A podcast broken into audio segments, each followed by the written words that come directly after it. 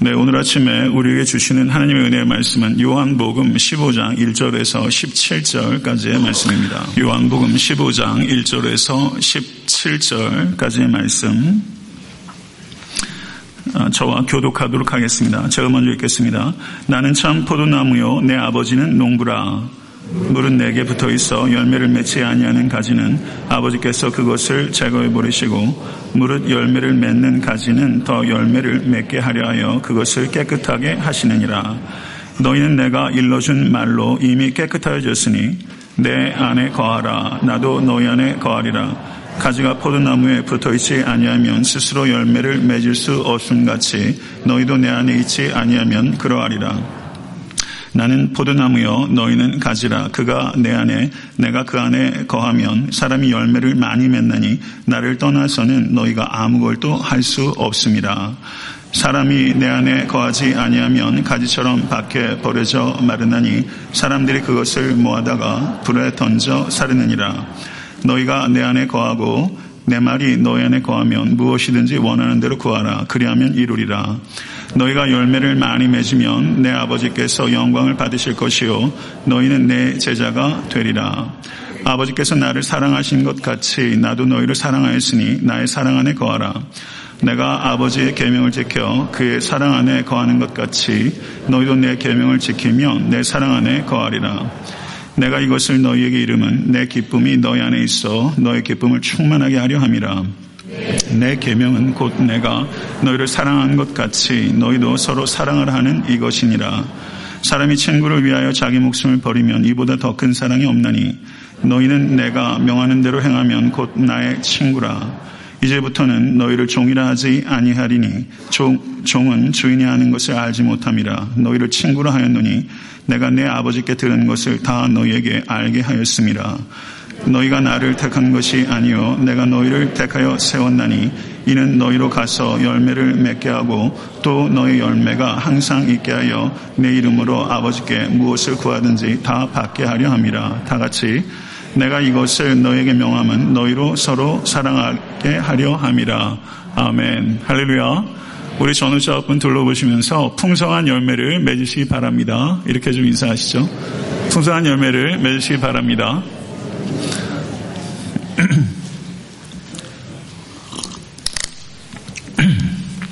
제가 감기 때문에 목소리 컨디션이 계속 좋지를 못했습니다. 그런데 어, 신년 특별 새벽기도 동안 아침에 이제 안수기도 하면서 옆에서 목소리 작게 하라고 되게 말리셨는데요. 그렇게 잘 안 되더라고요. 그래서 그냥 마음껏 소리 질렀더니 목소리가 영 좋지 못한데 양해해 주시기 바라고 예, 뭐 제가 은혜를 많이 받았던 시간인 것 같아요. 성도들에게 언제 그렇게 제가 부르짖으며 안수할 수 있는 기회가 자주 있는 게 아니기 때문에 예, 그래서 저한테 참 은혜가 많이 깊었던 그런 시간이었던 것 같습니다. 올 한해 예, 성도님들 기도 제목 저한테 주신 거 제가 거의 머릿속에 입력했어요. 제가 안수할 때 기도한 거는 제가 알고 있기 때문에 그렇게 기도하는 겁니다. 그래서 어, 신년도에 나의 결심과 기도 제목 혹시 아직 적지 않으신 분 계시면 거기에 적어서 주세요. 그러면 제가 아침마다 제가 하나님 앞에서 간절한 마음으로 성도님 위해서 기도하겠습니다. 기도하는 대로 다 되는 것 아니죠. 그러나 기도하는 것을 하나님께서 기뻐하시고 또 기도한 것 이상으로 좋은 길로 우리에게 인도하실 줄로 믿습니다. 저는 제 자리에서 최선을 다하겠습니다. 그래서 기도 제목 좀 적어주시면 좋겠어요. 아, 오늘 그 요한복음 15장 1절 17절의 말씀은 우리가 참 사랑하는 그 말씀이고 그리고 따뜻한 정감이 느껴지는 그리고 아름다운 그런 이야기예요. 아, 제가 이 말씀으로 본문을 택하게 된 이유는 성도님들 한 분한 한 분이 그리고 제 자신이 올한해는 폭발적인 열매를 맺기를 원하는 간절한 마음이 있기 때문이에요. 폭발적인 열매. 성도 여러분, 그 열매 오래 좀 거두시길 간절히 바랍니다.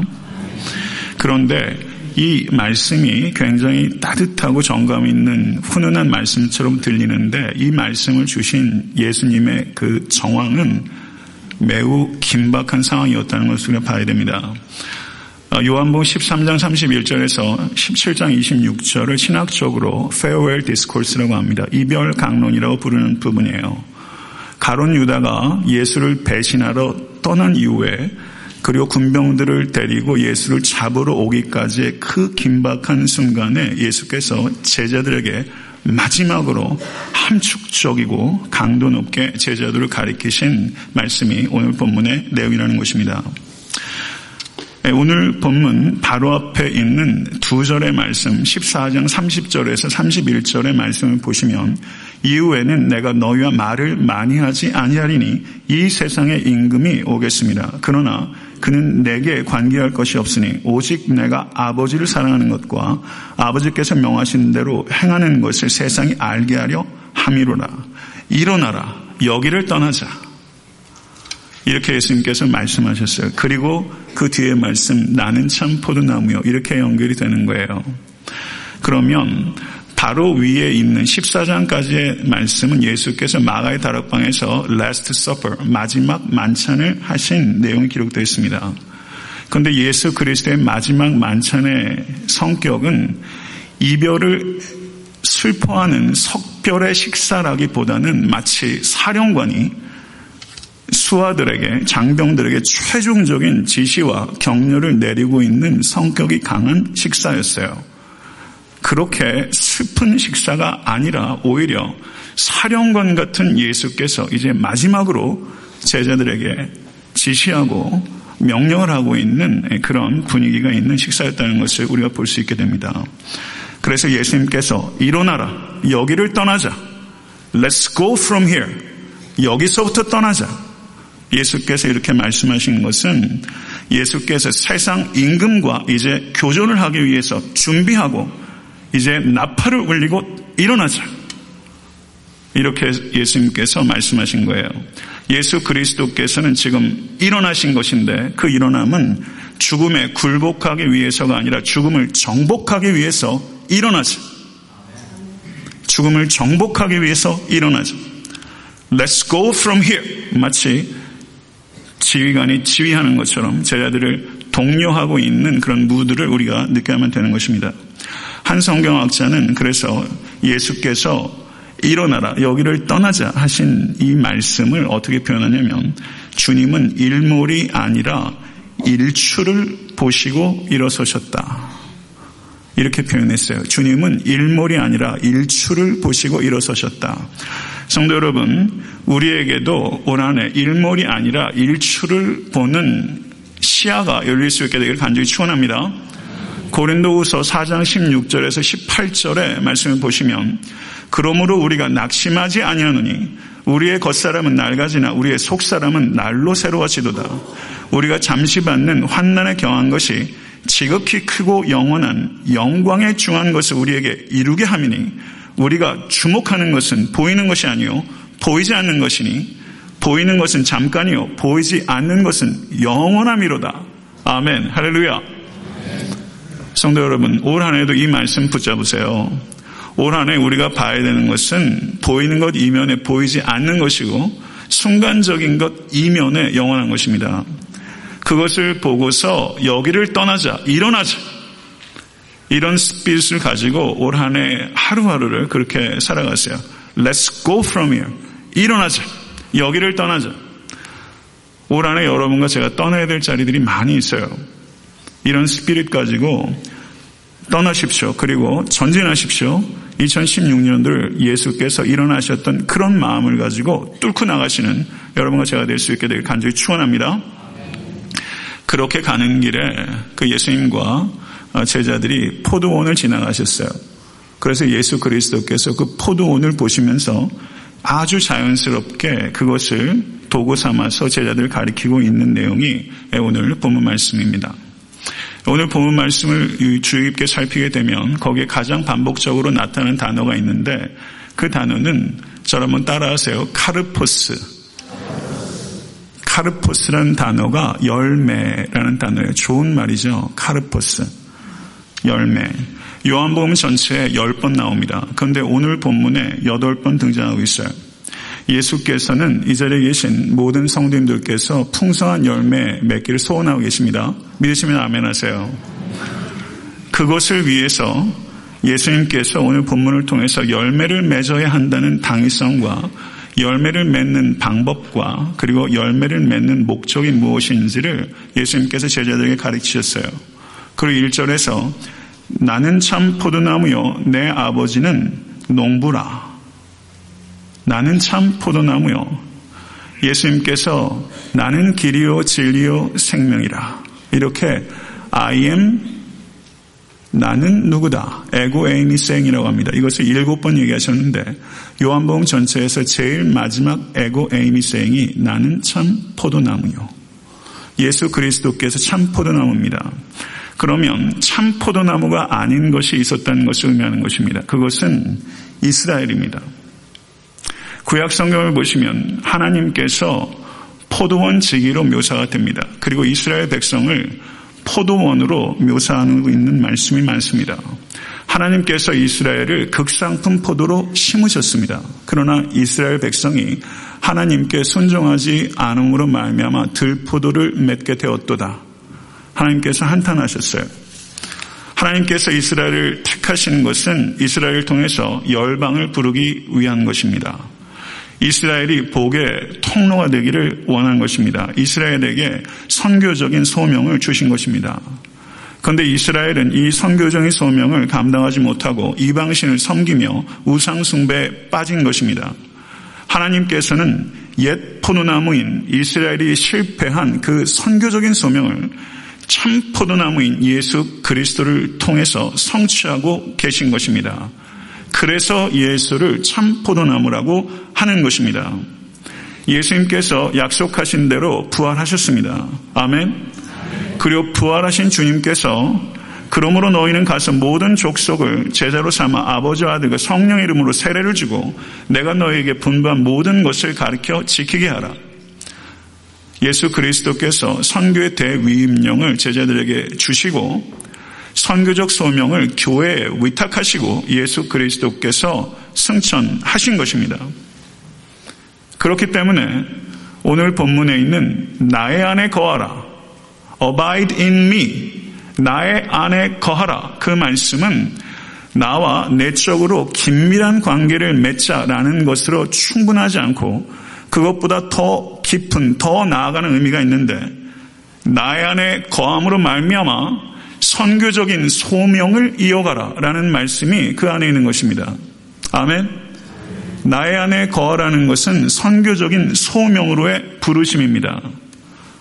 이 부르심으로 우리 모두가 초청받았다는 것을 받아들이실 수 있게 되기를 간절히 축원합니다.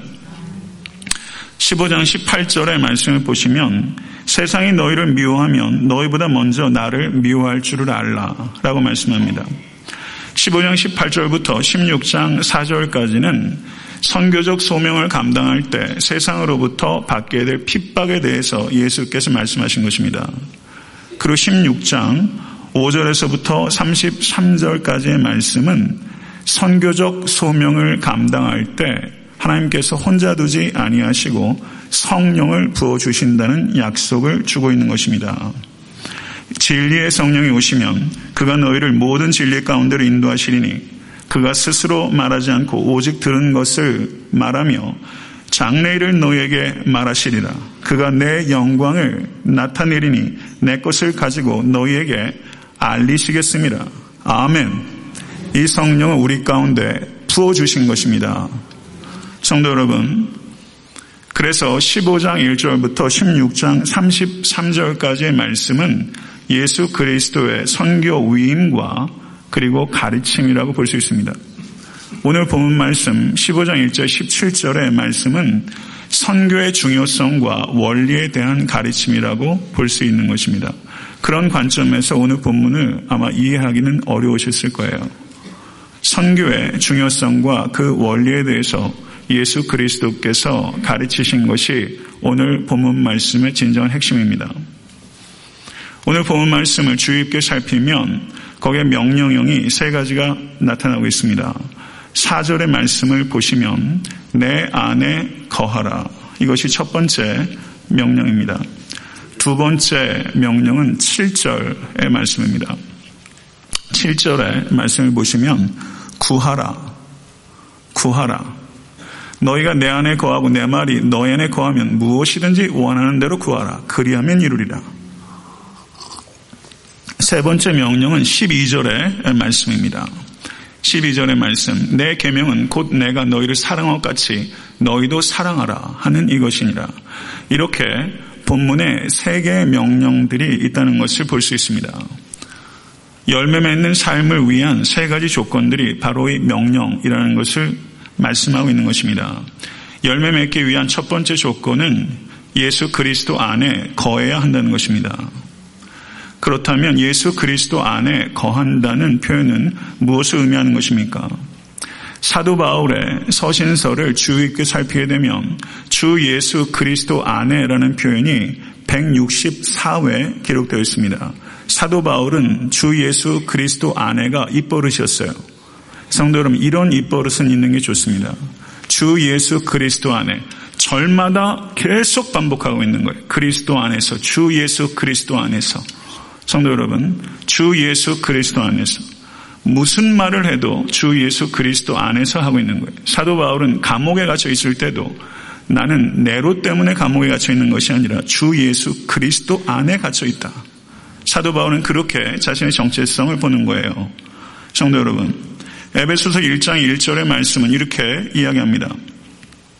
하나님의 뜻으로 말미암아 그리스도 예수의 사도된 바울은 에베소에 있는 성도들과 그리스도 예수 안에 있는 신실한 자들에게 편지하느니 제가 이 말씀을 인용을 자주 해요.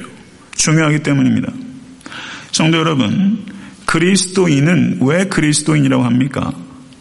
그리스도인은 그리스도 안에 있기 때문에 그리스도인입니다. 그리스도 안에 있기 때문에 그리스도인이에요. 그리스도인들의 집은 두 가지입니다. 에베소란 집이 있고 그리스도 안이라는 집이 있습니다. 에베소라는 집은 우리의 자연적인 환경이라고 말한다면 예수 그리스도 안이라는 집은 우리의 초자연적인 환경을 의미하는 것입니다. 우리가 어디에 자연적인 환경에 있든지 우리의 초자연적인 환경은 예수 그리스도 안입니다. 아멘. 성도 여러분, 우리는 이 세대를 살아갑니다. 그러나 오는 세대의 가치를 가지고 살아가는 것입니다. 아멘. 올 한해 예수 그리스도 안에 거하실 수 있게 되기를 간절히 바랍니다. 엔 크리스토, 그리스도 안에라고 했을 때이 엔이라는 전치사가 가지고 있는 이 의미는 대략적으로 10가지 이상으로 세분할 수 있어요. 그런데 주 예수 그리스도 안에서라고 했을 때 그것은 네 가지 정도로 이해할 수 있습니다. 첫 번째는 그리스도 안에서, 첫 번째는 동기입니다. 예수 그리스도 때문에 라는 뜻이 있어요. 두 번째는 목적입니다. 예수 그리스도를 위하여 라는 뜻이 있습니다. 세 번째는 기준을 의미합니다. 예수 그리스도에 의하여. 네 번째는 수단을 얘기합니다. 예수 그리스도를 통하여. 이것이 엔 크리스토, 주 안에서 라는 말이 가지고 있는 의미입니다. 요약해서 말씀드리면 예수 그리스도께서 삶의 동기요, 삶의 목적이요, 삶의 기준이요, 삶의 수단입니다. 라는 고백이 나는 주 안에 있습니다. 라는 뜻이에요. 성도 여러분, 나는 주 안에 있습니다. 라는 고백은 나의 삶의 동기는 예수 그리스도요. 나의 삶의 목적은 예수 그리스도요. 나의 삶의 기준은 예수 그리스도요. 나의 삶의 수단은 예수 그리스도입니다. 이것이 주 안에 거한다는 진정한 의미입니다. 성도 여러분, 2016년도에 주 예수 그리스도 안에 거하실 수 있는 모든 권속될 수 있게 되기를 간절히 바랍니다. 우리는 예수 그리스도 안에 있기 전에 아담 안에 있었습니다. 아담 안에 있었다는 의미는 아담과 연합되었다는 것을 의미하는 것입니다. 아담과 연합되었다는 의미는 아담의 불순종이 가져온 결과들 아래에 있었다는 것을 의미하는 것입니다. 그러나 우리가 예수를 주와 그리스도로 영접함으로 말미암아 우리는 아담 안에 있는 것이 아니라 마지막 아담이신 예수 안에 있게 된 것입니다.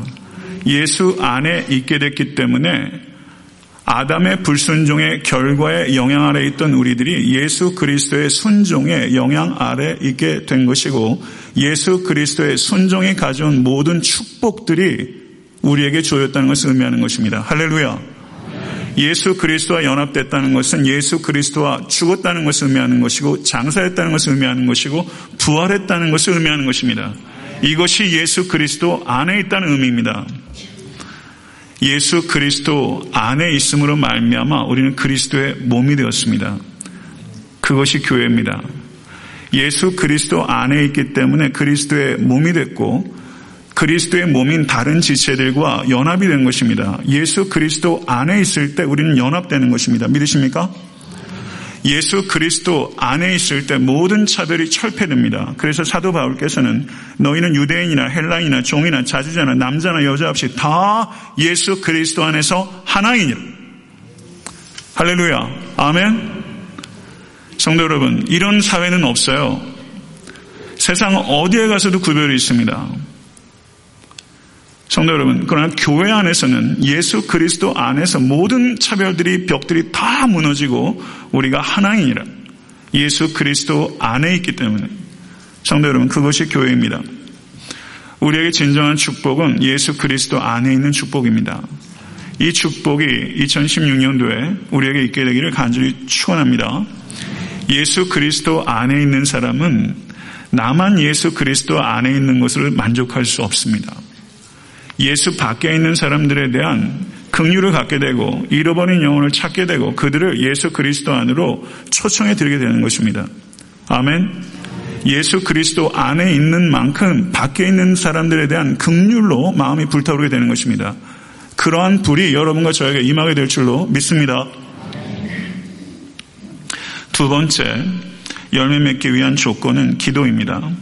너희가 내 안에 거하고 내 말이 너희 안에 거하면 무엇이든지 원하는 대로 구하라. 그리하면 이루리라. 그리고 16절의 말씀에도 내 이름으로 아버지께 무엇을 구하든지 다 받게 하려 함이라. 성도 여러분, 한국의 최초의 장로교 선교사였던 분이 언더우드 박사입니다. 언더우드 박사가 미혼으로 조선으로 선교사로 파송돼 왔어요. 그런데 그분이 이런 기도문을 남기셨어요. 제가 전체를 인용하지는 않겠습니다. 언더우드 박사의 기도를 한번 생각해 보세요. 그 기도의 응답으로 우리가 크리스천이 된 거예요. 선교사의 기도가 있었어요. 뭐라고 기도했는지 한번 들어보세요. 주여, 지금은 아무것도 보이지 않습니다. 주님 메마르고 가난한 땅, 나무 한 그루 시원하게 자라 오르지 못하고 있는 땅에 저희들을 옮겨와 심으셨습니다. 어떻게 그 넓고 넓은 태평양을 건너왔는지 그 사실이 기적입니다. 주께서 붙잡아 뚝 떨어뜨려 놓으신 듯한 이곳, 지금은 아무것도 보이지 않습니다. 보이는 것은 고집스럽게 얼룩진 어둠뿐입니다. 어둠과 가난과 인습에 묶여있는 조선 사람뿐입니다. 그들은 왜 묶여있는지도 고통이라는 것도 모르고 있습니다. 고통을 고통인 줄 모르는 자에게 고통을 벗겨주겠다고 하면 의심부터 하고 화부터 냅니다. 조선의 마음이 보이지 않습니다. 그리고 저희가 해야 할 일이 보이지 않습니다. 그러나 주님 순종하겠습니다. 겸손하게 순종할 때 주께서 일을 시작하시고 그 하시는 일을 우리들의 영적인 눈이 볼 수 있는 날이 있을 줄 믿습니다. 저희들이 우리 영혼과 하나인 것을 깨닫고 하늘나라의 한 백성, 한 자녀임을 알고 눈물로 기뻐할 날이 있음을 믿습니다. 지금은 예배드릴 예배당도 없고 학교도 없고 그저 경계 의심과 멸시와 천대함이 가득한 곳이지만 이곳이 머지않아 은총의 땅이 되리라는 것을 믿습니다. 주여 오직 제 믿음을 붙잡아 주시옵소서. 이게 언더우드 선교사의 기도였어요. 이런 기도를 우리가 드릴 수 있게 되기를 간절히 바랍니다. 성도 여러분, 지금까지 여러분의 삶 가운데 있으셨던 최고의 기적이 뭐예요? 신유의 기적을 경험해 보셨어요? 최고의 기적은요, 그리스도인이 됐다는 것입니다. 예수를 믿게 됐다는 것이 최고의 기적이에요. 중생은 전적인 하나님의 주권입니다. 기적입니다. 기적을 구하는 자는 기도해야 되는 것입니다. 성도 여러분, 우리 교회는 버겁도록 성교하는 교회가 되기를 간절히 소원합니다. 그러나 버겁도록 선교하기 위해서 우리가 영혼을 위해서 버겁도록 기도하는 게 선행이 되어야만 되는 것입니다. 왜냐하면 구원은 하나님께 속한 것이기 때문입니다. 선교 방법론이 많이 있습니다. 선교 세미나 많이 있습니다. 배울 필요 있습니다. 그러나 최고의 선교 방법론은 무엇입니까? 기도입니다. 기도해야 하는 것입니다. 어느 한 교회에 전도 구호가 있는데 제가 별로 구호 아, 이런 거 잘 안 좋아하거든요. 근데 이 구호가 이게 상당히 의미가 있어요. 우리 손 한번 들고 한번 해볼까요? 안 드셔도 됩니다. 저 한번 따라하세요. 열 번 만나자. 백 번 전화하자. 천 번 기도하자. 열 번 만나자. 백 번 전화하자. 천 번 기도하자. 이래서 감동 안 받을 사람이 있겠어요? 우리가 세일즈만만큼이라도 예수를 전하고 있습니까? 세일즈맨도 똑같은 집에 일곱 번 가게 되면 문을 연다는 이야기를 해요. 물건 파는 만큼도 예수를 전하지 않아요, 사실은요. 세일즈맨들 얼마나 지배하는지 모릅니다. 성도 여러분. 열 번 만나자, 백 번 전화하자, 천 번 기도하자. 우리가 간절히 바라는 것은 올 한 해 한 영혼을 위해서 여러분과 제가 그리고 에트란타 성경 교회가 이런 수고를 오늘 결단하실 수 있게 간절히 바랍니다. 전도는 예수를 믿게 하는 게 아니에요. 예수를 전하는 거예요. 죄를 선포하는 것은 우리가 할 수 있지만 죄를 깨닫게 하는 것은 성령께서 하신 일이에요. 두려워하지 마시고 예수를 전하십시오. 세 번째 열매 맺기 위한 조건은 사랑입니다. 내 계명은 곧 내가 너희를 사랑것 같이 너희도 서로 사랑하라는 이것이니라. 새 계명을 너희에게 주느니 서로 사랑하라. 내가 너희를 사랑것 같이 너희도 서로 사랑하라. 초대교회 공동체의 특징은 서로라는 말에 있어요. 서로라는 말. 참 좋은 말에 서로 교제하며 떡을 떼는 공동체였고 서로 물질을 통용했던 공동체입니다. 바울 서신을 보면 서로라는 말이 무수하게 강조됩니다. 서로 판단하지 말라. 서로 덕을 세우라. 서로 짐을 나눠지라. 서로 용납하라. 서로 화답하라. 서로 아니하라. 서로 돌아보라. 서로 나눠주라. 서로 기도하라. 서로 그게 공동체입니다. 이러한 모습이 나타날 때 비로소 교회라고 할 수 있는 것입니다. 믿으십니까? 성도 여러분, 에베소서 2장 21절에서 22절의 말씀을 보시면 그의 안에서 건물마다 서로 연결하여 주 안에서 성전이 되어가고 너희도 성령 안에서 하나님의 거하실 처소가 되기 위해서 예수 안에서 함께 지어져 가느니라. 아멘. 믿으세요? 함께 지어져 가느니라. 순이라는 전치사입니다. together. 서로 함께 지어져 가는 거예요. 에탄드 섬기는 교회는 이런 과정 가운데 있어요. 우린 공사 중이에요. 믿으세요? 우리가 서로 연결되어져 가고 있는 중이에요. 지금은 매우 희약, 희미하지만 우리가 서로 연결되어 가는 중이에요. 서로 연결되면요. 누가 아프면 나도 아프고 누가 기쁘면 나도 기뻐요. 안색을 살피게 돼요. 이철환 씨라는 동화 작가가 쓴 책 중에 고물상이라는 책이 있어요. 책 이름은 고물상인데 책 안에는 보석 같은 얘기가 많습니다. 근데 거기에 이철환 씨의 형제 간에 있었던 이야기가 나와요. 제가 예전에 국민학교 다닐 때는 저는 초등학교 아니라 국민학교 세대입니다. 육성회비라는 거를 냈어요. 학교에다가. 근데 가난한 아이들은 육성회비를 못 낸 아이들이 많이 있었어요. 예, 선생님이 담임 선생님이 그러면 교장 선생님이 육성회비 거두라고 그러니까 담임 선생님이 오셔가지고 학교에서 애들한테 조금 세게 말씀하시거든요. 그래서 그 이야기예요.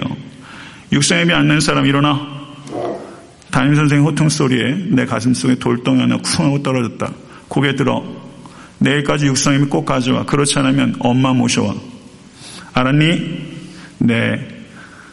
오늘 교실 청소는 네가 하고 가. 함께 집에 갈 형에게 기다려 달라고 말하기 위해 빗자루를 들고 위층으로 올라갔을 때였다. 형이 복도 한쪽에서 두 손을 든채 굴어 앉아 있었다. 형의 담임 선생님이 형에게 다그치듯 묻고 있었다. 내일 아침까지 육상회비 내든지 아니면 엄마 모시고 와. 네. 너 아버지는 뭐하니? 고물상 하세요. 형은 눈가로 흘러내리는 눈물을 손등으로 닦아내고 있었다. 나는 뿌옇게 흐려진 눈으로 아무 말 없이 계단을 내려왔다. 마음 아픈 얘기인데 아름답게 느껴져요. 추억이에요. 성도 여러분, 형제이기 때문에 육성에 못 나는 아픔을 서로 나눠 갖는 거예요. 그게 형제예요. 우리는 예수 그리스도의 피를 나눠 가진 사람들이에요. 믿으시면 아멘 하세요. 부모의 피보다 더 중요한 피 아닙니까? 그리스도의 피를 나눠 가진 형제 자매예요. 그렇게 연결돼 있어요.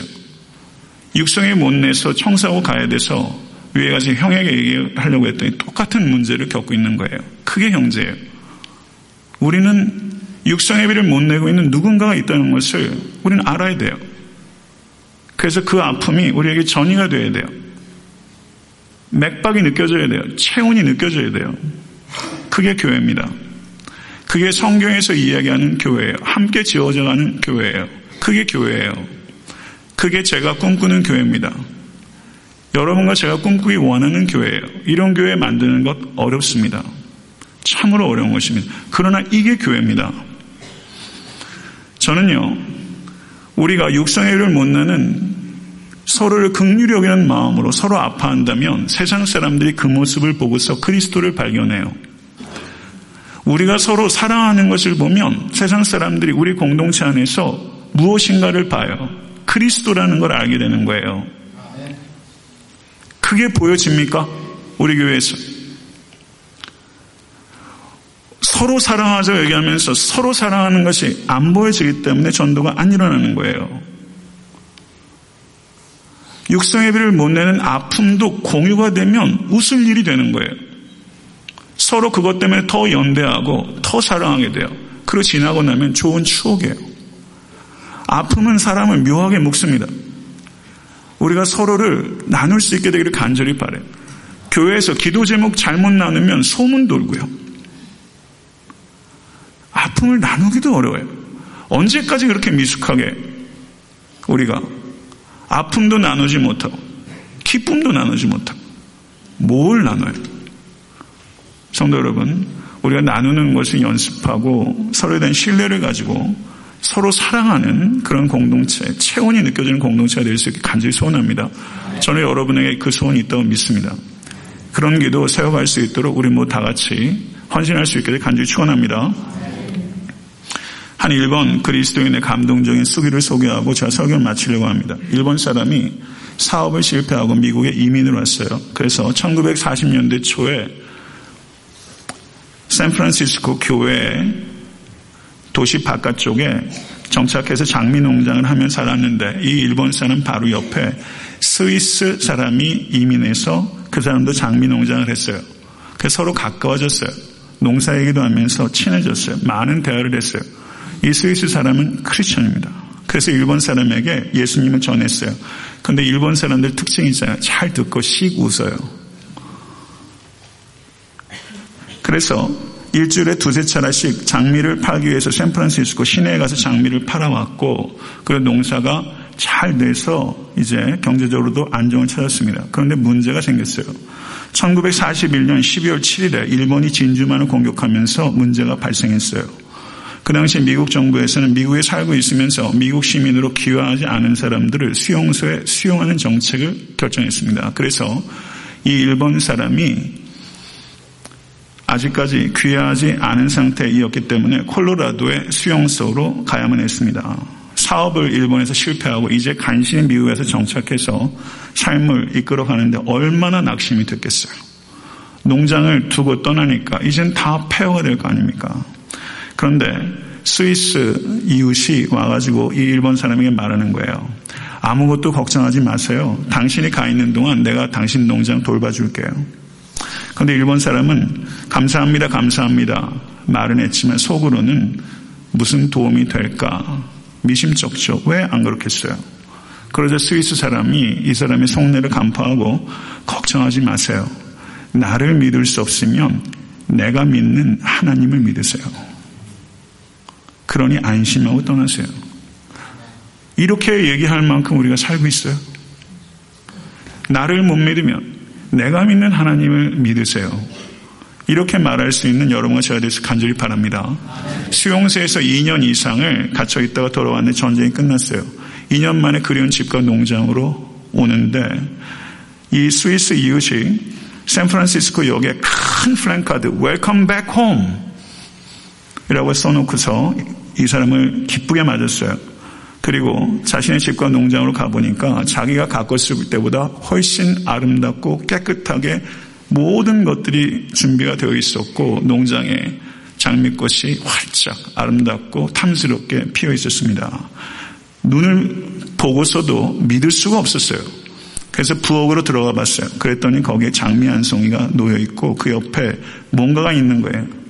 그 사이 2년 동안 스위스 사람이 대신 농사 줘가지고 얻은 수익금을 넣어놓은 통장과 그리고 카드가 하나 있었어요. 그 카드에 딱 두 줄이 써 있었어요. God loves you. You could start again. 하나님께서 당신을 사랑하십니다. 당신은 다시 시작할 수 있습니다. 그 글을 읽는 순간 이 일본 사람의 마음이 열린 거예요. 당신 하나님은 나의 하나님으로 제가 받아들이겠습니다. 받아들이고 회심하고 구원 얻은 성도가 된 거예요. 성도 여러분, 이게 어떻게 들리세요? 이렇게 섬기는데 그, 그 사람이 믿는 하나님에 대한 관심을 안 가질 수 있겠습니까? 말씀을 맺겠습니다. 올 한 해 내가 무엇을 위해 살 것인가? 항상 중요한 것은 방향이에요. 속도가 아니에요. 잘못된 방향으로 멀리 가면 돌이키는 게 훨씬 힘들어요. 내가 올 한해 어디로 갈 것인가? 이 질문이 굉장히 중요합니다. 올 한해 어디로 갈 것인가? 두 가지예요. 하나님의 영광입니다. 잃어버린 영혼입니다. 이것이 그리스도인들이 영원토록 추구해야 될 방향이에요. 하나님의 영광과 잃어버린 영혼이에요. 그러기 위해서 우리가 먼저 예수 안에 거해야 합니다. 아멘. 예수 안에 거해야 돼요. 예수 안에 거하면 우리는 능력을 받아요. 예수 안에 거하면 능력으로 인해서 열매를 맺게 되는 것입니다. 그리고 잃어버린 영혼을 찾으십시오. 지극히 가난한 자는 많아요. 그들을 찾으세요. 그리고 그들에게 그들을 위해서 천번 기도하세요. 그리고 스위스 농부처럼 그 사람이 돌보지 못하는 장미밭을 가꿔주세요. 사랑의 수고를 해서요. 그렇게 되면 많은 열매를 맺어서 하나님께 영광 올려드릴 수 있게 될 것입니다. 믿으십니까? 그렇다면 2016년도 이제 힘차게 달려갈 만하죠. 2016년도 끝에 서서 성도 여러분 생명의 열매를 풍성하게 거둬서 하나님께 영광 올려드리시는 여러분과 제가 될수될 간절히 바라고 여러분들의 학업과 사업이 이 초점에 맞춰질 수 있게 되기를 나사 예수 그리스도를 축원합니다. 그래야 의미를 가질 수 있어요. 이러한 삶으로 헌신하실 수 있는 여러분과 제가 될 수 있게 되기를 바랍니다. 기도하겠습니다. 오늘 기도하실 때 열매 맺게 해달라고 기도하시고 오늘 주어졌던 세 가지 조건 그리스도 안에 거하고 기도하고 그리고 서로 사랑하는 것에 내가 헌신하겠다고 결단하십시오. 그리고 한 가지 기도를 덧붙이겠습니다. 나만 열매 맺게 해달라고 기도하지 말고 우리가 열매 맺게 해달라고 다른 사람의 열매 맺음을 위해서 기도하십시오. 그래야 성숙한 것입니다. 아멘. 이 기도 제목을 가지고 우리 다 같이 통성으로 기도한 후에 제가 마친 기도하겠습니다. 할렐루야 존귀하신 주님 우리 위해 열매 맺기 원하시는 주여 우리를 최고의 극상품 포도로 이 땅에 심으시는 주여 이스라엘이 하지 못했던 일을 완성하신 참 포도나무이신 주님을 사랑하며 우리가 포도나무에 달려있는 가지처럼 매우 밀접하게 그리스도와 연합할 수 있기를 원합니다. 하나님 아버지, 우리가 오늘 결단할 수 있기를 원합니다. 예수 그리스도 안에 있기를 원합니다. 아버지 그리스도께서 우리의 삶의 동기요, 삶의 목적이요, 삶의 기준이요, 삶의 방법이 될 수 있기를 원합니다. 오직 예수 안에 거할 수 있는 권속이 될 수 있기를 원합니다. 아버지 그래야 할때 우리가 기쁨으로 충만하게 될 것이며 담대할 것이고 겸손하게 될 줄로 믿습니다. 사랑하는 권속들이 올 한해 예수 그리스도 안에 거함으로 말미암아 세상 원리에 세상 문화에 세상 힘에 아버지 하나님 요동하지 아니하고 예수 그리스도 안에서 기뻐하며 견고하며 오직 여호와 하나님만을 잠잠히 바라보며 하나님의 지극히 크신 능력의 통로가 될 수 있도록 역사해 주시며 잃어버린 영혼 을 찾고 그들을 위하여 천번이라도 기도하겠다는 각오로 아버지 영혼을 위하여 기도하는 우리 모두가 될 수 있도록 아버지 하나님 역사해 주시기를 원합니다. 아버지 사랑의 수고를 하기 원합니다. 아버지 내 시간과 내 물질을 드려 아버지 하나님 주여 다른 이의 장미밭을 가꾸어 드리는 결단을 할 수 있는 우리 모두가 될 때 아버지 2016년도는 참으로 풍성한 열매를 맺게 될 줄로 믿습니다. 할렐루야 존귀하신 주님 우리에게 열매 맺기를 원하시는 주여 열매 맺을 수 있도록 예수 그리스도를 보내주신 하나님을 찬양합니다. 올 한해 내 생각과 의지로 하지 않게 도와주시고 포도나무이신 주님께 잘 붙어있는 한 해가 될 수 있도록 인도하여 주셔서 범사에 기도하며 사랑의 수고를 하며 주간에 거할 수 있는 모든 권속이 되어 올 한해 과정 가운데서도 승리할 뿐만 아니라 결과에서도 풍성한 열매를 맺어 승리하게 하여 주시고 그렇게 될 줄로 믿습니다. 탐스러운 열매를 거두게 될 줄로 믿습니다. 이 믿음 가지고 하루하루 매 순간 삶의 형편이 어떠하든지 담력을 얻어 돌파할 수 있는 일어나 갈 수 있는 자기의 자리를 떠날 수 있는 그와 같은 정신을 가지고 올 한 해를 살아가는 모든 권속될 수 있도록 역사해 주시옵소서. 주님 감사합니다. 주님 사랑합니다. 주님을 찬양합니다. 올 한해 아버지 그렇게 살게 될 줄 믿습니다. 예수 그리스도 이름으로 간절히 기도드려 싸움나이다. 아멘. 우리 다 같이